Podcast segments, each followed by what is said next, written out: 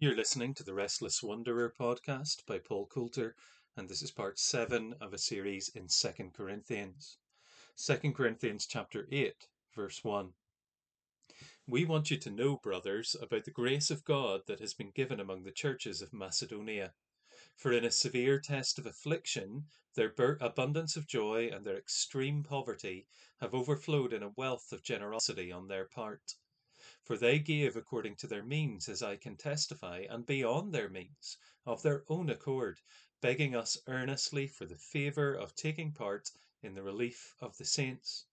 And this, not as we expected, but they gave themselves first to the Lord, and then by the will of God to us. Accordingly, we urged Titus that as he had started, so he should complete among you this act of grace. But as you excel in everything, in faith, in speech, in knowledge, in all earnestness, and in our love for you, see that you excel in this act of grace also. I say this not as a command, but to prove by the earnestness of others that your love also is genuine. For you know the grace of our Lord Jesus Christ, that though he was rich, yet for your sake he became poor, so that you by his poverty might become rich. And in this matter I give my judgment. This benefits you, who a year ago started not only to do this work, but also to desire to do it. So now finish doing it as well, so that your readiness in desiring it may be matched by your completing it out of what you have. For if the readiness is there, it is acceptable according to what a person has, not according to what he does not have. For I do not mean that others should be eased and you burdened but that is a matter of fairness. Your abundance at the present time should supply their need, so that their abundance may supply your need, that there may be fairness. As it is written, Whoever gathered much had nothing left over, and whoever gathered little had no lack. I will pause our reading there after verse 15 of uh, chapter 8 of 2 Corinthians. Paul's turning to a new subject in this chapter and in the next one. He's talking about giving, not giving in the general sense, but specifically giving from the churches in Greece. Uh, in Macedonia, the churches had already done this, and Paul's encouraging the Corinthians, who live further south in what we would now call Greece, to do the same. Giving to the need of the churches in Judea, Jerusalem, and the surrounding area.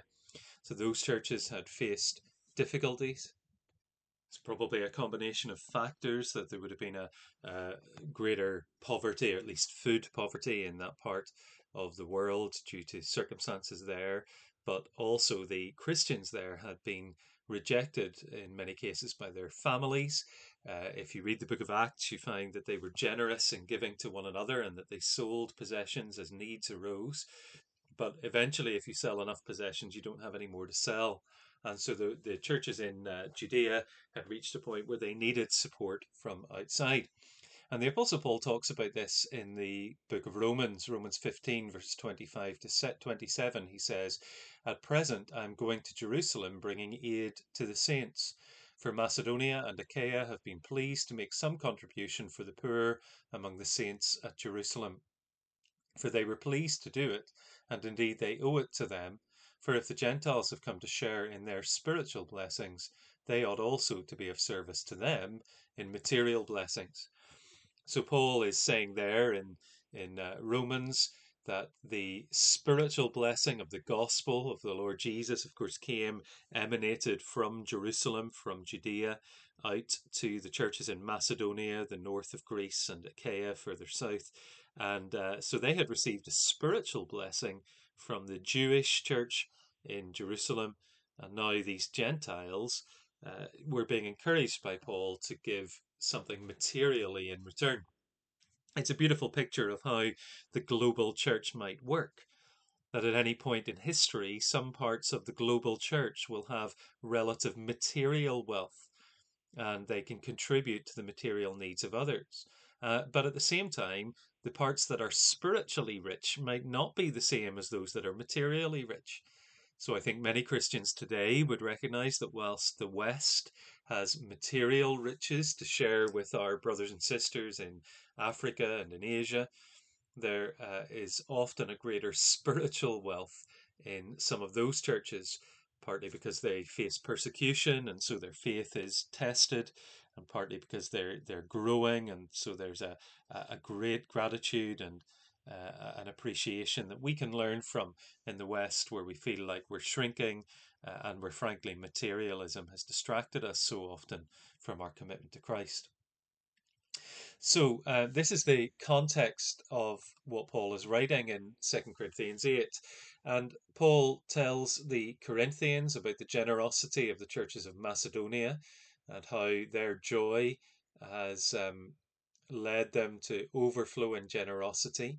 They gave according to their means and beyond their means, but they gave willingly. In fact, Paul says they begged for the favor of taking part in the relief of the saints. And so uh, Paul says this is because they gave themselves first to the Lord and then by the will of God to us. In other words, their giving flowed from their surrender to God. Everything they had belonged to Him. That's the starting point for thinking about Christian giving. The recognition that we give ourselves to the Lord and that giving is an act of grace. So we give ourselves to the Lord and we recognize that everything that we have is given by Him.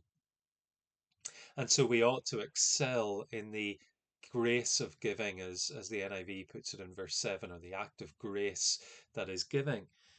Paul reminds the Corinthians in verse 7 of things that we read about in 1 Corinthians that this was a church that prided itself in its speaking gifts, in its knowledge. Just read 1 Corinthians 13, where Paul reminds them of the need to be loving and you'll see that they they were quite proud of their knowledge and quite proud of their uh, the gifts that they had but often they weren't using those gifts in love. Well just as they had to use those gifts lovingly in the church so there is another grace gift that they can give not only to their own congregation but across the globe to christians elsewhere.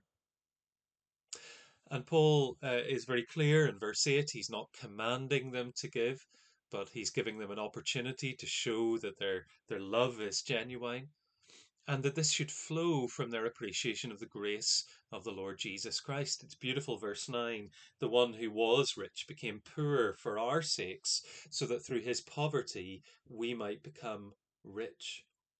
Paul wants them to complete what they have begun because they clearly have begun to gather something a year ago for um, this offering, verse 10 says, and he wants them to finish it uh, and so that they can complete it. If the readiness is there, Paul says it's acceptable according to what a person has, not according to what he doesn't have. In other words, uh, we should give according to what we, we have. Paul doesn't expect them to make themselves poor by giving, but he talks about fairness. Again, this idea or equality, as the NIV puts it, this idea of fairness is found in Exodus chapter 16. That's the verse, verse 18 of Exodus 16 that Paul quotes in um, this passage in verse 15 of 2 Corinthians 8. And there, um, that's uh, an account of the manna that God sent, and uh, they made sure that that they gathered what they needed, even though some of them gathered more and some of them gathered less. When they measured it, whoever gathered much had nothing left over, whoever gathered little had no lack. It's not clear in Exodus 16 whether that was a miraculous thing that, irrespective of what they gathered, God evened that out uh, or whether they evened it out and made sure that those who gathered more gave to those who gathered less. Um, but the principle is very clear that each person should have provision for what they need. And so, this idea of fairness or equality is vitally important. Paul is saying that Christians should seek equality in terms of what they have. It shouldn't be that some have plenty while others are in need. And there's a principle of that globally. But sadly, as I look at the church today, I don't even see that principle working in our local congregations. I see congregations where some people have much more than they need, and others have uh, are struggling to get by. I should be clear, by the way, in my part of the world, uh, in the church here, we have another problem in that most of our churches tend to be quite middle class, and therefore few people in the church are truly needy. But even there, there is an inequality. Some are rich, while others only uh, are, are, are on average incomes or uh, whatever. I think we have a lot to learn about the grace of giving, a lot to learn about the grace of the Lord Jesus Christ. And the question really ought to be if God has given me more than I need, then what has He given me that extra for? How can I give so that, that the needs of others are being met?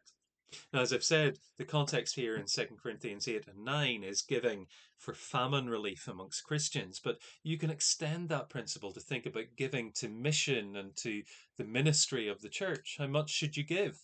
Well, Paul doesn't restate the tithe. I know many Christians do tithe um, uh, because the Old Testament teaches the principle of tithing, giving a tenth of your income.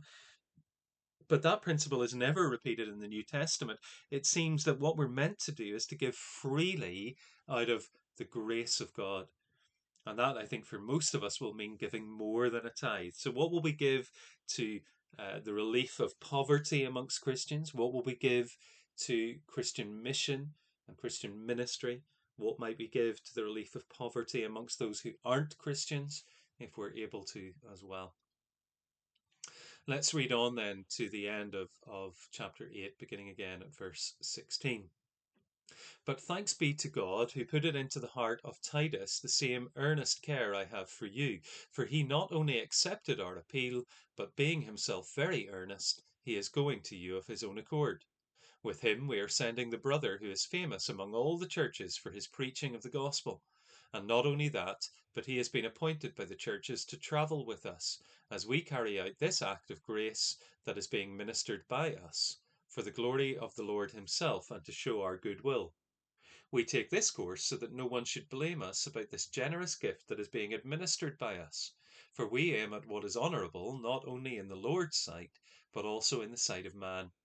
And with them we are sending our own brother, whom we have often tested and found earnest in many matters, but who is now more earnest than ever because of his great confidence in you.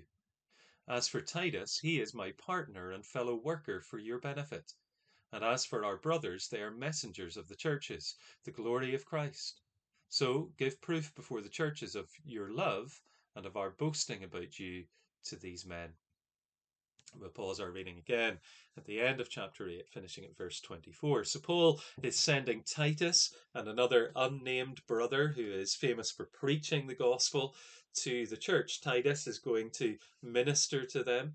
Uh, and uh, we've already seen that Titus brought a report from this church to Paul. He was part of Paul's team, one of those delegates that Paul sent, like Timothy, to other places. But part of Paul's reason in sending uh, Titus and this other brother is to uh, bring some blessing and encouragement to the church in Corinth, to restore his relationship with them, but also to protect them, of course, from the false teachers. But thirdly, because he, he wants to uh, give them the opportunity to send their gift towards the provision for the poor in Judea. And notice that Paul is being very open about this. He's saying that we want to do what is right in the sight of people. Verse 21 not only in the sight of the Lord. The administration of the gift has to be done openly and transparently. Paul is saying that there is a, a risk when we're taking money, of course, that people might think that we're embezzling or keeping it for ourselves. But Christian leaders must be transparent in all things, transparent in their preaching of the gospel. We saw that in chapter 4, transparent in their lifestyle and in the promises they make to people. We saw uh, at the beginning of Second Corinthians. Transparent in their suffering as an example of the grace of God, but also transparent in how they handle finances. And sadly, the church and the reputation of the church has been damaged when Christian leaders have not been transparent in handling money. But Paul was determined that he would be. Let's read on then into chapter 9. Now it is superfluous for me to write to you about the ministry for the saints, for I know your readiness, of which I boast about you to the people of Macedonia, saying that Achaia has, has been ready since last year, and your zeal has stirred up most of them. But I am sending the brothers so that our boasting about you may not prove empty in this matter, so that you may be ready as I said you would be. Otherwise, if some Macedonians come with me and find that you are not ready, we would be humiliated, to say nothing of you for being so confident. So I thought it necessary to urge the brothers to go on ahead of you and arrange in advance for the gift you have promised, so that it may be ready as a willing gift, not as an exaction. We'll pause there after verse 5. Now you can see that Paul is trying to be very clear with the Corinthians that they really need to follow through on the promise that they have made. Uh, that is important for their own reputation, it's important for his, and of course, it's important for the needs of the people that they are giving to. Paul has encouraged the Macedonians to give by talking about the willingness of the people in Achaia, where Corinth is, to give. Now he's reminding the Corinthians and saying that uh, they will need to follow through so that the Macedonians can see uh, that they are genuine and that Paul is genuine. Uh, he's using persuasion, you could say, not manipulation. He makes it clear again it has to be a willing gift, a generous gift, not given grudgingly, not under exaction, uh, verse 5, but uh, given willingly. But at the same time, he wants to persuade them to do what is clearly right, to follow through on their promise. So a year before, they had promised that they would make a collection and they would give, uh, and now Paul wants them to come true on that promise. Let's finish verse uh, chapter 9 then, beginning again at verse 6.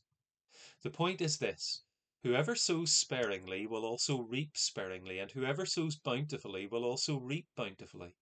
Each one must give as he has decided in his heart, not reluctantly or under compulsion, for God loves a cheerful giver. And God is able to make all grace abound to you, so that having all sufficiency in all things at all times, you may abound in every good work. As it is written, He has distributed freely, He has given to the poor. His righteousness endures forever. He who supplies seed to the sower and bread for food will supply and multiply your seed for sowing and increase the harvest of your righteousness. You will be enriched in every way to be generous in every way, which through us will produce thanksgiving to God. For the ministry of this service is not only supplying the needs of the saints, but is also overflowing in many thanksgivings to God. By their approval of this service, they will glorify God because of your submission flowing from your confession of the gospel of Christ and the generosity of your contribution for them and for all others, while they long for you and pray for you because of the surpassing grace of God upon you. Thanks be to God for his inexpressible gift. We'll end our reading there uh, at the end of chapter 9, verse 15. Now, again, Paul is uh, telling them what they should do, that he's reminding them that there is a basic principle that if we sow sparingly, we reap sparingly. If we sow bountifully, we reap bountifully. Now, this is not a simple equation. Paul isn't saying that the more you give to Christian mission, then you will become rich. After all, the seed uh, that is reaped is sown again. Okay, please notice that. This is not the prosperity gospel type preaching that if you give to this ministry or if you give to God, God will make you rich in this world's eyes, which usually means then you um, can. Uh, have a, a, lavish lifestyle for yourself. No, this is about the, the economics of service and of blessing in the kingdom. God blesses. And of course, His blessing comes in different ways. There is the blessing of thanksgiving as well as the blessing of giving. Uh, it's beautiful that there is a part for everyone to play. It's more blessed to give than to receive, but at the same time, when we receive, we receive. Um, uh, when we receive, we can give thanks, and that too is a blessing and brings glory to God. So Paul says to them that they should give what they've decided in their hearts to give. There's no compulsion, there's no reluctance. What God is looking for is a cheerful giver, someone who gives from the heart generously. And of course, that ties in with what the Lord Jesus taught. He taught about giving uh, in secret in Matthew 6, not letting your right hand know what your left hand is doing, not giving to show off to others, but giving uh, for God and for His purposes. And the person who he held up as a an example of generous giving was a widow who gave two coins. She gave generously because she gave freely from her heart. And she gave sacrificially, not like the rich people who were giving much larger amounts, but um, who, who were only giving a fraction of what they could have afforded uh, and clearly were doing it for their own praise. This woman gave sincerely. God loves a cheerful giver. It's a, a good question to ask of our hearts, isn't it? Whether we are cheerful givers. Are we people who rejoice in giving? Giving of ourselves, giving of our time, giving from our talents, giving financially if we're able to. Do I rejoice in giving? Am I great, cheerful in giving? Well, if I'm not, if I'm not generous, then have I really understood? Am I really grasping? Am I relying on and drawing upon the grace of God? You know the grace of our Lord Jesus Christ. He was rich, but he became poor. Look at how much God has given us. It's the same principle that runs true in forgiveness, isn't it? When I forgive, I'm only paying back what God has done for me to others. I'm passing it on. In that sense, I I have been forgiven much, and so I should be ready to forgive others if I remember how much God has forgiven, as Jesus taught in Matthew 18 in the parable of the unmerciful servant. Well, it's true with giving as well. If I realize that everything I have is a gift of God's grace, if I recognize that where I have plenty, it's not just for my own indulgence at all, not at all for that, but for the blessing of others. So I should give what I've decided in my heart. Now, it's a good question. What, what, how often do you stop and think and test your heart about how much you give? Maybe you've been giving the same amount to church for many years and your income has increased and you've never increased the amount that you give. Well, stop and think. Decide in your heart. Maybe you, you don't give at all or don't give regularly at all because you don't pause to think. And Paul assures us, he says that God is able to make all grace abound to us. If you're thinking, well, if I give, then I won't have, well, I think Paul is rooting what he's saying here in something else the Lord Jesus said in the Sermon on the Mount, when he talked about giving in secret, he also said that we shouldn't worry about tomorrow because our Father will provide what we need as we seek first his kingdom and his righteousness. And what Paul says here is very similar that the Lord will provide. He will provide generously to us. Uh, I mean, after all, what we already have is given by Him in that sense, we are stewards of it. It doesn't really belong to us. So the question is, what has God entrusted it to me for? And if I give to support others when they are in need, then surely others will give. God will move them to give in my support when I'm in need. This uh, dynamic of giving and receiving works within the community of God's people. So we have sufficiency at all things, at all times. We have what we need. And so we're able to give more, give away what we have above what we need. Paul quotes again uh, from uh, this time from Psalm 112, verse 9. In, uh, in verse 9 here, he quotes from that Psalm, verse 9, uh, and uh, about God's giving and and and how God has given it. At least in the ESV, it puts He has distributed freely. Um, uh, and the implication is that God is in view.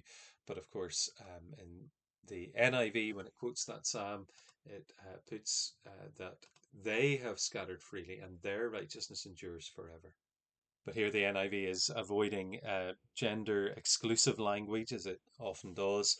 Uh, if you read the psalm, it's not God who is the giver, it's actually the righteous person. So if you're reading the ESV and you thought, well, it's God that it's talking about who's given freely, no, it's saying uh, that we, the, the, the righteous person has given freely. This is an act of righteousness giving to the poor. It's a marker of the righteous man who will never be moved that he gives freely to the poor, an act of his righteousness. So uh, the, the example is there in the Psalms, the call is there in the Psalms. But the Lord is the one who supplies seed to the sower and bread for food, and He will supply and multiply the seed that we have. So as we give, and if our prayer is to be able to give to others, then God will enable us to give to them. Not only, of course, financially, because as we saw from Romans, uh, the Judean church, which didn't have a lot to give financially, certainly couldn't give financially to the churches in Greece, but gave from their wealth of spiritual knowledge, the gospel of the Lord Jesus. So we all have something to contribute. Each of us has a gift to contribute some material gifts, some spiritual gifts. Uh, and so Paul's desire is that they will give materially, and so that thanksgiving will abound to God. This is an outflowing of the confession of the gospel of Christ. It's an obedience. So by their approval of this service, Paul says, verse 13, they will glorify God because of your submission. This is about submitting to God, doing what God will have us do, or obeying Him. God's gift is inexpressible or indescribable. Verse 15 says that the chapter ends with that beautiful statement. Well, what is God's gift to us? His gift of grace, that is Jesus, our Redeemer, and so much more besides. And what Paul wants here in these, these chapters is that our hearts would be gripped by the indescribable gift of God, the grace of God towards us, so that we will become like our Heavenly Father, generous, cheerful in giving, ready to give what we can to those who are genuinely in need. Now, again, that's not saying that you have to give to everybody who asks. You should be discerning about where the real needs are. You should be giving in a way that is most effective in relieving those needs. Sometimes that doesn't mean giving money to people. Sometimes it means giving them resources or giving them assistance or giving them training that allows them to make money. Development is important as well. So try and look for those charities that will make most effective use of your money if you want to make sure that you're giving uh, to the need and that your giving will really uh, help that need. But think about this locally as well. But you're giving to your church and the people who may be in need there or who are in relative need compared to you. It is a great blessing to be able, with whatever is in our hand, to give glory to God, to give to others so that they may give thanks, and to receive from others what we need from them. So don't worry if you're listening to this and you really can't afford to give. That's fine. But just ask, well, what can I give? If I can't give money, what is it that I can give? Maybe it's your time. Maybe it's a word of encouragement. Maybe it's uh, just some thanksgiving to God for what others have done for you.